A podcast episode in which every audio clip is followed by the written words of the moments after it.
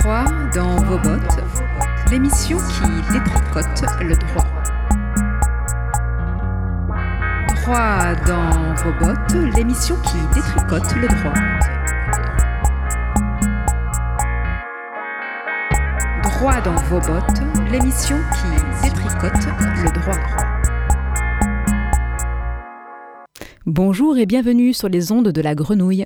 Vous avez écouté l'émission Droit dans vos bottes et on est avec Claire Astier, enfin pas tout à fait parce que Claire est isolée et malgré son isolement, eh bien euh, Claire est avec nous en direct grâce à la technologie. Merci la technologie et du coup je laisse la parole à Claire. Bonjour Claire. Bonjour Alima. Bonjour à tous et bonjour à toutes et bienvenue dans l'émission bimensuelle Droit dans vos bottes. Alima et moi vous retrouvons tous les deuxièmes et troisièmes samedis du mois pour aborder le droit dans la perspective de nos vies quotidiennes et de nos luttes. Aujourd'hui, nous nous interrogeons sur les services publics.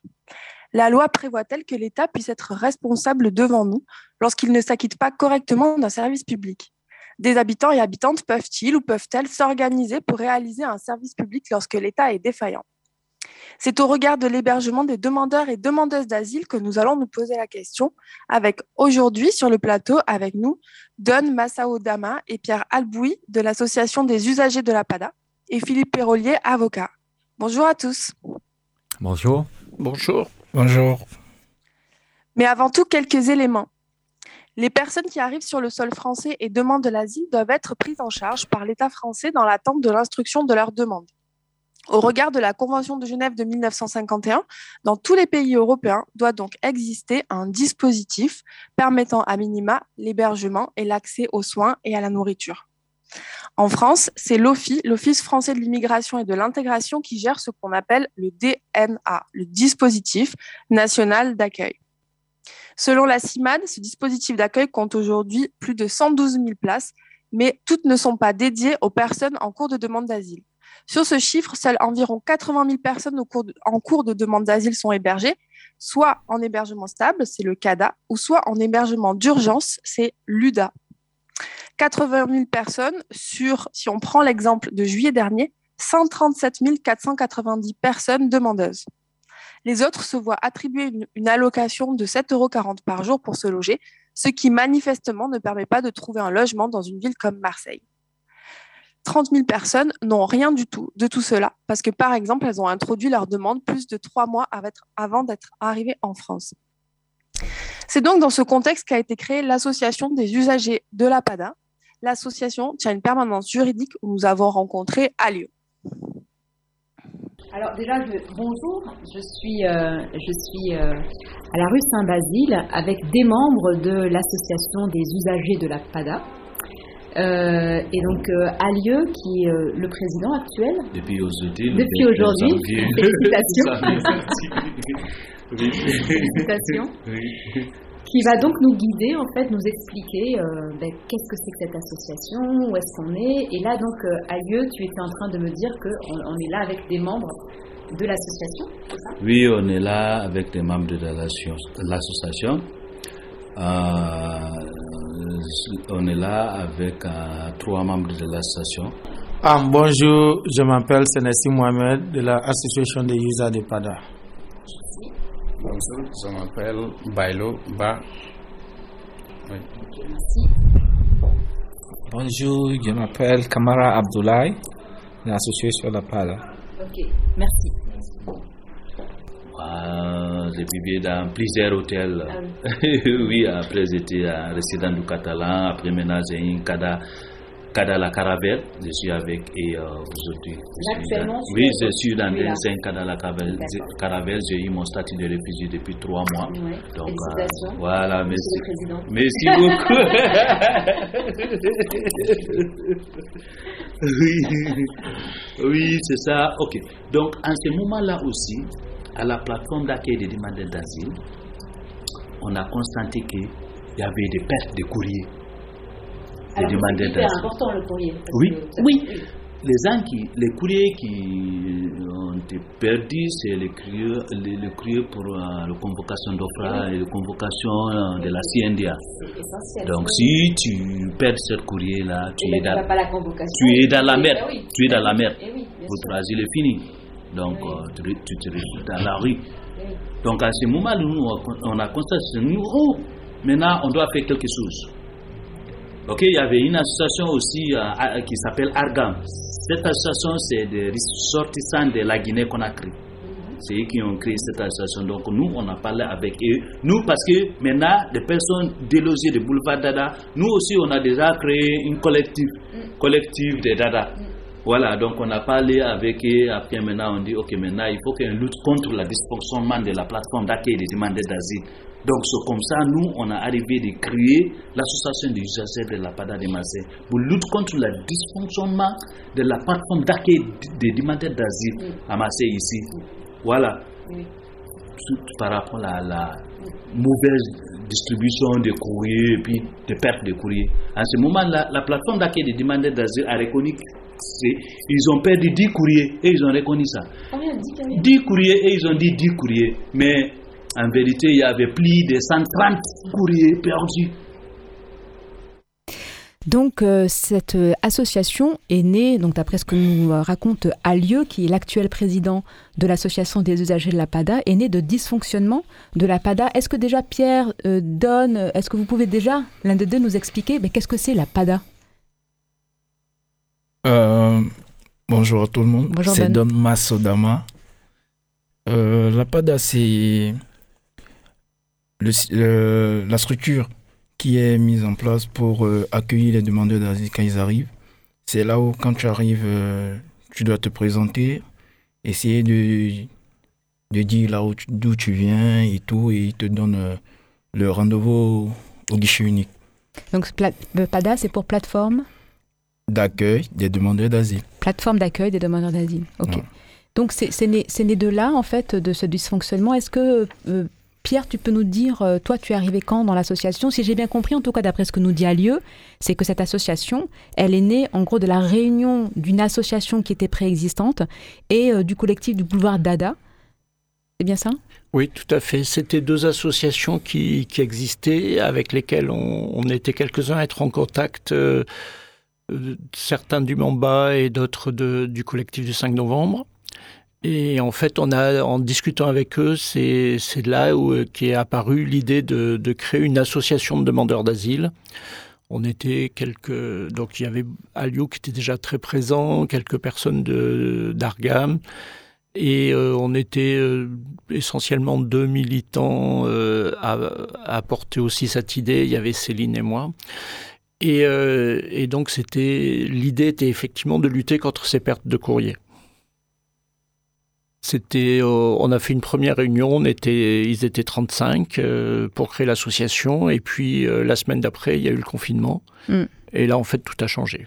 Oui, alors avant d'arriver justement au changement provoqué par le confinement, donc tu as cité le Mamba, tu as cité le collectif du 5 novembre. Est-ce que tu peux dire deux mots de ces collectifs pour ceux qui ne connaissent pas, en fait, hein, mais vraiment très très court alors le, le Mamba est un collectif qui aide les demandeurs d'asile, qui est très, c'est un collectif politique. Oui.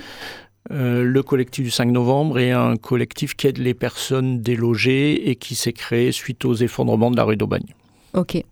Merci. Et donc, qu'est-ce qui s'est passé, Don, euh, au moment du, confinement? Donc, il y a eu un, basculement, en tout cas, il y a eu un besoin qui, s'est, qui, qui, a émergé, qui était assez fort, auquel vous êtes retrouvés confrontés et euh, auquel vous avez répondu. Par quels moyens Moi, je, vais être sincère, au premier confinement, j'étais pas. Toi, tu étais pas encore J'étais pas encore de membre de l'association des usagers de la PADA parce que je suis arrivé au deuxième.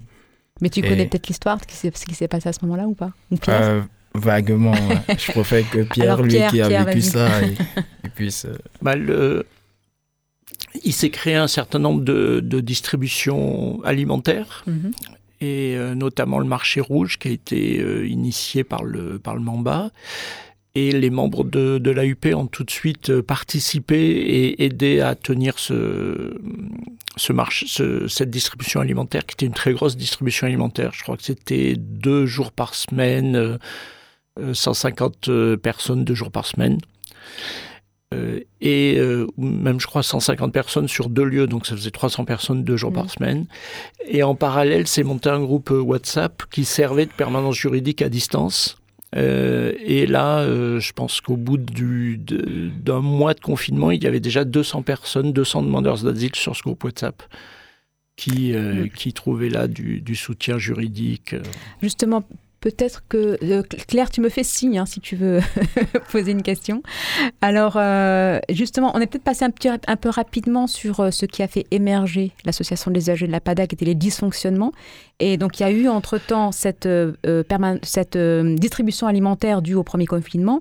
Mais là, tu nous parles de permanence juridique. Alors, comment est-ce qu'elle a émergé cette permanence juridique? Et c'est en réponse, donc, à lieu nous a expliqué sur l'interview que c'était, il y a eu des problèmes de, perte de courrier très importants parce que dans ces courriers il y a des convocations qui sont donc euh, c'est essentiel évidemment. Et, euh, et qu'est-ce qui a donné, euh, qu'est-ce qui a fait émerger la permanence juridique? En quoi elle consiste cette permanence juridique? À quel moment est-ce qu'elle a, elle a été mise en place? Elle, elle consiste essentiellement à faire le boulot de la de la PADA de, de Forum Réfugié à sa place. Donc Forum Réfugié, c'est l'association qui... SPADA ou SPADA. PADA, c'est la plateforme d'accueil des demandeurs d'asile. La SPADA, c'est la structure de premier accueil des, demandeurs d'asile. Mhm. Mais c'est la même chose, en fait. Euh, en fait, donc, cette, euh, cette structure, qui est une structure de l'OFI, euh, l'OFI a sous-traité par un marché public l'ensemble de ses tâches à une association qui a répondu à un appel d'offres. L'OFI donne, c'est l'Office français de l'intégration et de l'immigration. Ok, merci et donc qui a sous-traité à une association qui a accepté de répondre à, ce, à cet appel d'offres. Le marché, donc l'accompagnement au quotidien, on va dire, des demandeurs d'asile, euh, c'est normalement euh, alors la domiciliation, l'aide à la rédaction des récits, mais ça devrait aussi passer par euh, la scolarisation des enfants, etc. toutes choses qu'en fait la le Forum Réfugié fait très mal. Et donc, l'association des usagers de la PADA met en place cette plateforme pour euh, justement accompagner les demandeurs d'asile euh, dans leur démarche, notamment euh, sur l'écriture des, récits. Et tu m'avais expliqué, Don, aussi les demandes de, de couverture maladie Ouais, nous faisons les demandes de CMU. En fait, on fait un peu le travail de la SPADA. Pourquoi? Parce que nous avons constaté qu'il y avait beaucoup de personnes qui se, qui se retrouvaient généralement dans des très grosses difficultés. Et je ne veux pas dire qu'ils n'ont pas assez de personnes pour couvrir tous les demandeurs d'asile. On a trouvé qu'il y a ce, ce problème-là. Ils n'arrivent pas à couvrir tout le monde et nous, nous avons pris cet engagement d'essayer de, faire du mieux qu'on peut pour, euh, pour essayer de... Pour combler les lacunes, quoi, parce que pour répondre euh, aux besoins qui sont très nombreux et auxquels la, la, PADA n'arrive pas à, répondre. Claire, tu voulais poser une question? Oui, je voulais... Alors, on parle de beaucoup d'associations, là, des associations qui font le travail... Euh, données par l'État, des associations qui se substituent à ces premières associations parce qu'elles font mal le travail. on va éclaircir tout ça après. Mais tout d'abord, je voulais savoir, euh, euh, concrètement, il y a énormément de personnes sans titre de séjour qui ont envie de s'investir dans des associations et qui, pensent qu'elles n'ont pas la possibilité de le faire parce qu'elles n'ont pas de papier ou parce qu'elles ne sont pas françaises. Est-ce qu'on peut éclaircir euh, ce sujet et, et comprendre exactement qui et comment euh, a le droit de créer une association sur le territoire français alors, moi, je vais répondre du, point de vue légal, si tu veux bien, euh, Claire, et puis je vais passer quand même la, parole à, à, Pierre Houdon parce qu'il y a aussi les questions euh, pratico-pratiques. D'un point de vue légal, depuis le 9 octobre 1981, une loi permet en fait euh, à toute personne, quelle que soit sa nationalité, et même pour les personnes qui n'ont pas de titre de séjour, alors elle ne le dit pas comme ça, hein, mais disons, que depuis cette loi, il n'y a pas d'exigence de, montrer euh, les documents relatifs à la, à, à la régularité du séjour pour la création d'une association. Ce qui veut dire que toute personne euh, euh, peut créer une association, qu'elle soit française, qu'elle soit étrangère, et qu'elle ait ou pas euh, de papier en fait. Donc on peut très bien avoir des associations qui sont dirigées aujourd'hui par des personnes de nationalité étrangère et, plus encore de personnes qui n'ont pas de qui ne sont pas réguliers au, niveau de administrativement parlant. Voilà. Mais après, donc il y a, la, la, loi qui permet donc à des personnes sans papier et des personnes étrangères de diriger des associations et encore plus évidemment de s'investir, d'être bénévole dans une association, ce qui est très important parce que les associations sont des lieux de socialisation et ça permet aussi de montrer qu'on est bien bah, du coup ancré sur le, sur le territoire, qu'on est en lien, qu'on a un... Voilà, donc c'est d'autant d'éléments de preuve aussi qui peuvent être favorables. mais après, il y a évidemment des questions qui peuvent se poser au point de vue pratique. Et là, Pierre, toi, tu nous disais tout à l'heure que notamment pour établir des relations avec des, avec des organismes comme la banque, c'est parfois compliqué? Alors, sur la création, effectivement, euh, l'association s'est créée sans problème, alors que la plupart de ses membres étaient euh, en demande d'asile. Il y en avait un seul qui était déjà réfugié. Euh, la, seule difficulté, c'est qu'il faut, mais c'est le même problème pour tout le monde, c'est qu'il faut de l'aide de quelqu'un qui sache un peu, parce que c'est quand même compliqué administrativement, les, monter une AG, savoir déposer à la préfecture, etc. Après, le problème, c'est le jour où on veut ouvrir un compte bancaire, parce que là, euh, les personnes euh, sans papier et en demande d'asile euh, se font refuser l'ouverture d'un compte bancaire. Donc, quand l'association a voulu ouvrir un compte bancaire à l'époque, il y a deux banques qui ont refusé. La Poste a refusé, le Crédit Coopératif a refusé. Avec le soutien un peu marqué d'un élu de la mairie, on a pu ouvrir un compte au, au Crédit Mutuel mais ça reste très compliqué. Et il a fallu que ça soit des personnes réfugiées, donc pas obligatoirement celles qui font le travail et, et qui gèrent le marché, la distribution alimentaire, qui soient signataires, ce qui a aussi créé d'autres problèmes. Ok. Euh, juste, peut-être qu'on va juste euh, euh, arriver sur la question aussi pour compléter. donc, vous parliez de l'association d'usagers de la PADA, vous avez parlé des permanences juridiques, mais sur les, les, services que vous proposez, enfin les services, j'ai un peu de mal à le dire comme ça. et pourtant. L'entraide. voilà. L'entraide que vous proposez, il y a quand même des particularités dans, dans l'association. Euh, et notamment des particularités euh, liées à la possibilité de, de, parler plusieurs dialectes. La petite histoire, moi, ce qui m'a fait vraiment euh, me, pencher sur la permanence juridique, c'est parce que j'ai vu un problème de, de communication. De communication, pourquoi? Parce que la majeure partie des demandeurs d'asile ne sont pas des personnes qui parlent français il y a ce problème de traduction, de savoir ce qu'il faut faire et où le faire, comment le faire, à qui s'adresser et tout. Et si vous trouvez quelqu'un qui parle uniquement le bambara, qui vient, il ne sait pas par où commencer, c'est plus difficile pour lui que moi en fait.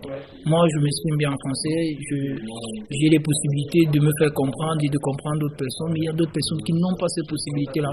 Et j'ai rencontré ça au niveau de la SPADA quand j'arrivais, il y a des femmes qui devaient avoir des rendez-vous, qui, qui n'ont pas eu la possibilité de d'y aller parce qu'on ne les a pas dit, ils n'ont pas compris quand il fallait aller à ce rendez-vous. Et c'est comme ça qu'ils se mettent dans des situations où ils perdent leur, leur procédure en fait. Mais il n'y a pas des interprètes non, non, non, il n'y a pas si c'est anglais, français peut-être. Et maintenant, certaines acceptent d'aller jusqu'à Google Traduction. Mais aller à Google Traduction, il n'y a pas le Mbambara, il n'y a pas le, Fula, il n'y a pas le, le Peul, il n'y a pas la Oussa dans Google Traduction. Donc ça veut dire que tous ceux qui sont de, de la Guinée, de, désolé, de la Guinée, de la Sierra Leone qui ne parlent que le créole, lui c'est fini pour lui en fait. Donc c'est un peu ça. Moi je parle créole. Je parle créole, je parle pidgin, je parle anglais, je parle français. Donc euh, si je rencontre quatre personnes qui ont des difficultés avec ces quatre langues-là, moi je peux les aider.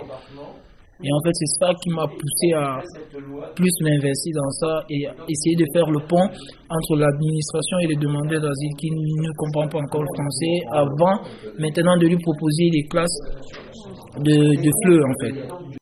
Donc ça, c'est vraiment, euh, ça, c'est vraiment une spécificité aussi de l'association, c'est de pouvoir avoir au sein de l'association des personnes qui parlent différents dialectes et qui donc euh, bah, bah, peuvent communiquer avec, euh, parce que je crois qu'il y a 27 nationalités au sein de, l'association, c'est ça? 27 nationalités et plus de 500 membres. 27 nationalités et plus de 500 membres. Oui, parce qu'en en fait, finalement, dans le, à l'APADA, les langues qui sont pratiquées, c'est, c'est quoi? C'est l'anglais L'anglais, le français. L'anglais le français. Et un peu d'arabe parce que nous sommes à Marseille. Parce que nous sommes à Marseille. Et normalement, pourtant, c'est une obligation d'avoir droit à un interprète, notamment quand on, donne, on fait son récit. Ouais, en fait, euh, ce qu'on rencontre quand on fait les récits de vie, c'est ces personnes-là. Ce qu'on rencontre, c'est ces personnes-là qui viennent avec leur récit, ils ne savent pas quoi dire, comment le dire et quand il faut dire quoi, en fait. Et vu que nous, moi particulièrement, j'ai la possibilité de d'échanger avec eux en leur dialecte, peut-être euh, à une autre langue que ceux qui sont à la plateforme, je peux essayer de reprendre ce qu'il a envie de dire et de hmm. le former. Hmm. Oui, ah. c'est ça. De, de, déjà, tu, donc tu peux les accompagner dans la rédaction de leur récit, ce qui est essentiel, et aussi euh, tu peux aussi euh, leur, tout simplement leur expliquer aussi euh, quels sont leurs droits, quelles sont les démarches, ce qui est quand même la base pour pouvoir. C'est ce que nous faisons tout le eh temps. Essayer mm. de les faire comprendre que voilà ce que vous avez droit, voilà ce qui vous manque, voilà ce qu'on doit vous donner, voilà, mm. voilà, voilà. Mm. Et généralement, ça les fait vraiment plaisir de pouvoir ah ben, comprendre et se sentir un peu oui. Ce qui, est intéressant aussi, Don, dans ce que tu dis, c'est que euh, on pense qu'il suffit juste en fait d'aller raconter son histoire à la PADA et que, et que ça suffit pour pouvoir introduire une demande d'asile. Mais en vrai, et tu vas, enfin, vous allez dire ce que vous nous, ce que vous en pensez, mais en vrai, il y a tout un tas de codes que, au fur et à mesure, on commence à comprendre des choses à dire de telle manière ou des choses peut-être à moins mettre en avant que d'autres. Euh, et tous ces codes, en fait, ça se transmet, j'imagine aussi à la permanence. Ouais, pour ça, c'est. En fait, euh, chaque personne a son récit de vie. Et pour être statué en tant que réfugié, il y a certaines conditions qu'on doit remplir, en fait. Bon, je ne peux pas dire dans ce cadre qu'on doit remplir, mais on doit être dans un, dans, dans un cadre bien précis, en fait. Et généralement, tout le monde n'a pas la possibilité d'être réfugié parce que certains n'entrent pas dans ce cadre. Et quand tu viens avec ton récit de vie, on te fait comprendre si tu as une possibilité ou pas. Et on est honnête. Si tu entres dans, les cas, dans le cadre de, de, de pouvoir avoir la protection internationale, on te dit voilà, ton récit de vie peut entrer dans le cadre de la protection internationale. Et maintenant, voilà ce que tu as lieu de faire, voilà ce que tu dois apporter, voilà comment mm. tu dois le faire. Quand tu n'entres pas, on te, fait, on te fait comprendre que ton récit n'entre pas dans le cadre. Mm de la protection internationale et on essaie de te dire un peu dans quelle mesure tu peux continuer sans entendre de la protection internationale en fait. On a parlé euh, du courrier, de l'interprétariat. Est-ce qu'il y a d'autres problèmes qui se posent en particulier euh, aux personnes en demande d'asile et que, par exemple, au sein de l'AUP, vous avez hum, décidé de, hum, de, questionner ou en tout cas euh, sur lesquels vous avez décidé de lutter? Ouais, l'hébergement. Alors, est-ce que tu peux nous en dire un peu plus? Euh, je pense que je vais demander à Pierre de parce qu'il est plus euh, bien mieux cadré que moi dans ce cadre. Moi, je suis plus dans la vie, dans dans le commun en fait. Je vis avec eux, mais administrativement, je peux rien dire. Ok. Bah, je vais laisser Pierre et puis après je vais renvoyer sur ce que tu disais. Oui, alors normalement, mais euh, Claire, tu l'expliquais au début, euh, un demandeur d'asile, c'est quelqu'un qui est hébergé dans un lieu dédié et quand on écoute euh, le gouvernement, en 6-8 mois, euh, son asile est tranché, donc on sait s'il a le droit de rester ou pas. la réalité, elle est légèrement différente. à Marseille, il y a environ 1000 personnes dans des lieux dédiés. Il y a 6590 demandeurs d'asile au 31 décembre 2020. 2020 qui euh, n'étaient pas hébergés dans un lieu dédié, on est plutôt à 15% qu'à 50-60% de personnes hébergées, comme semblent dire les chiffres euh, nationaux. Sur ces 6590, euh, il y en a à peu près 1000 qui sont hébergés par le 115 ou par le dispositif d'hôtel de l'OFI. Euh, dans, des, dans, des, dans des hôtels, euh, mais de façon jamais pérenne, c'est-à-dire que c'est qu'un jour, puis ils ressortent, ils rentrent, etc. Et tout le reste, les 5000, alors soit ils ont les conditions matérielles d'accueil et on leur donne royalement 200 euros en leur disant avec ça, vous allez trouver un logement, euh, soit, et ce qu'on constate, c'est qu'il y a de plus en plus de personnes qui n'ont plus accès aux conditions matérielles d'accueil. euh, tu en parlais aussi dans l'ouverture, et ceux-là n'ont rien pour euh, se loger. Pierre, donc tu disais qu'il y avait une allocation majorée qui est censée compen- compenser en fait le, fait que tout le monde n'ait pas euh, cet hébergement dédié aux demandeurs et demandeuses d'asile. Concrètement, ça serait possible qu'une personne puisse louer sur le marché immobilier alors qu'elle est en demande d'asile? Qu'est-ce qu'il faudrait faire pour que ça soit vraiment possible Pour que ça soit vraiment possible, d'abord il faudrait qu'il y ait des logements à Marseille euh, et on sait que déjà il y a une pénurie généralisée de logements euh, à bas prix à Marseille. Euh, après, avec 200 euros, je vois pas comment tu peux te... Il faudrait déjà... Alors, autre solution, et c'est une des revendications de l'association, que les demandeurs d'asile aient un vrai droit à travailler, ce qui leur permettrait de dégager des moyens pour, euh, pour se loger. Et sinon, à 200 euros, au mieux, certains arrivent à se regrouper et ils louent à des marchands de sommeil. Et les autres se retrouvent dans des squats. Et euh, quand on voit le prix des squats, euh, c'est autour de 200 euros, comme par hasard, quoi. Donc effectivement, avec 200 euros, tu as une place dans un squat euh, à, Marseille géré par euh, des dealers ou euh, des proxénètes Euh, Qui Don- risque de cramer qui crament. Ah, je crois, je crois que Claire fait référence. Euh, euh, Don, tu voulais, tu voulais rajouter Ouais, quelque je chose? voulais juste euh, rajouter que dans ce, ce supplément, comme est, on ne peut pas l'avoir euh, physiquement. Parce Ah. que notre carte Mm. nous empêche, même si tu as cet argent et que tu as même une personne qui veut vraiment t'aider avec, euh, je sais pas, une colocation ou un truc, euh, même si c'est dans le noir, comme on dit généralement, tu n'as pas la possibilité de retirer l'argent de la carte pour payer la personne. C'est encore la plus grosse difficulté qu'on rencontre. Alors en comment fait. ça se passe concrètement? Ça veut dire que c'est payé directement par... euh, C'est ça? C'est c'est c'est, euh, pas pas vous qui euh, qui avez euh, l'argent en main, c'est payé directement par l'OFI Non, c'est ce que je suis en train de dire. C'est la Ah. grosse difficulté qu'on a parce que notre arg- le- la location est versée dans une carte Hmm. et cette carte est interdite de retrait. Ah, Donc, ça veut dire que même si tu trouves quelqu'un, Oui. tu veux faire, tu veux te payer euh, un hébergement, même si tu as dit à 100 euros, à Oui. 200 euros, tu ne peux pas parce que tu n'as pas de liquide en fait. Donc tu dois juste tu peux juste payer avec ta carte directement, tu ne peux pas retirer, c'est ça que tu dis en fait. Ouais. C'est ça. Mais qui va prendre euh, ta carte pour faire ses, ses courses Eh oui, oui. pour- Bien sûr. Bien C'est oui, la oui. grosse difficulté Oui, aussi oui, oui, qu'on oui. ça, Très ça, concrète, ça- ouais. ça s'appelle une carte de paiement, Mm. justement. Et pas une carte de retrait. Exactement. Eh oui. Il y avait une réforme qui euh, date de quoi? De deux ans, je crois hein, Deux ans et demi? deux ans. Ouais. Et qui a été catastrophique. Oui, forcément. Mm. Oui, alors on va on va terminer cette émission, cette première partie. On reprend euh, on, on reprend là la suite pour euh, la deuxième partie de l'émission euh, samedi euh, prochain. Euh, et juste en tout cas, ce que tu disais qui est important, euh, euh, Pierre, c'est que quand tu es en demande d'asile, tu n'as pas le droit de travailler. Tu as le droit de travailler une fois que tu as le statut de réfugié. Ça, c'est quand même important de bien comprendre la différence entre la demande et le statut. Oui, il y a juste théoriquement, quand l'OFI a mis plus de six mois euh, pour te répondre, tu aurais le droit de monter un dossier pour avoir une dérogation pour travailler.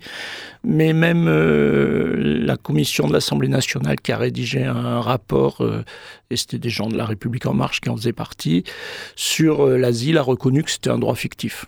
Bien, merci, euh, merci Pierre, merci Don, merci Philippe et euh, Claire. Merci Alima. Allez, on se retrouve euh, bah, pour la deuxième. samedi. à samedi prochain. Droit dans vos bottes, l'émission qui détricote le droit. Droit dans vos bottes, l'émission qui détricote le droit. Droit dans vos bottes, l'émission qui détricote le droit.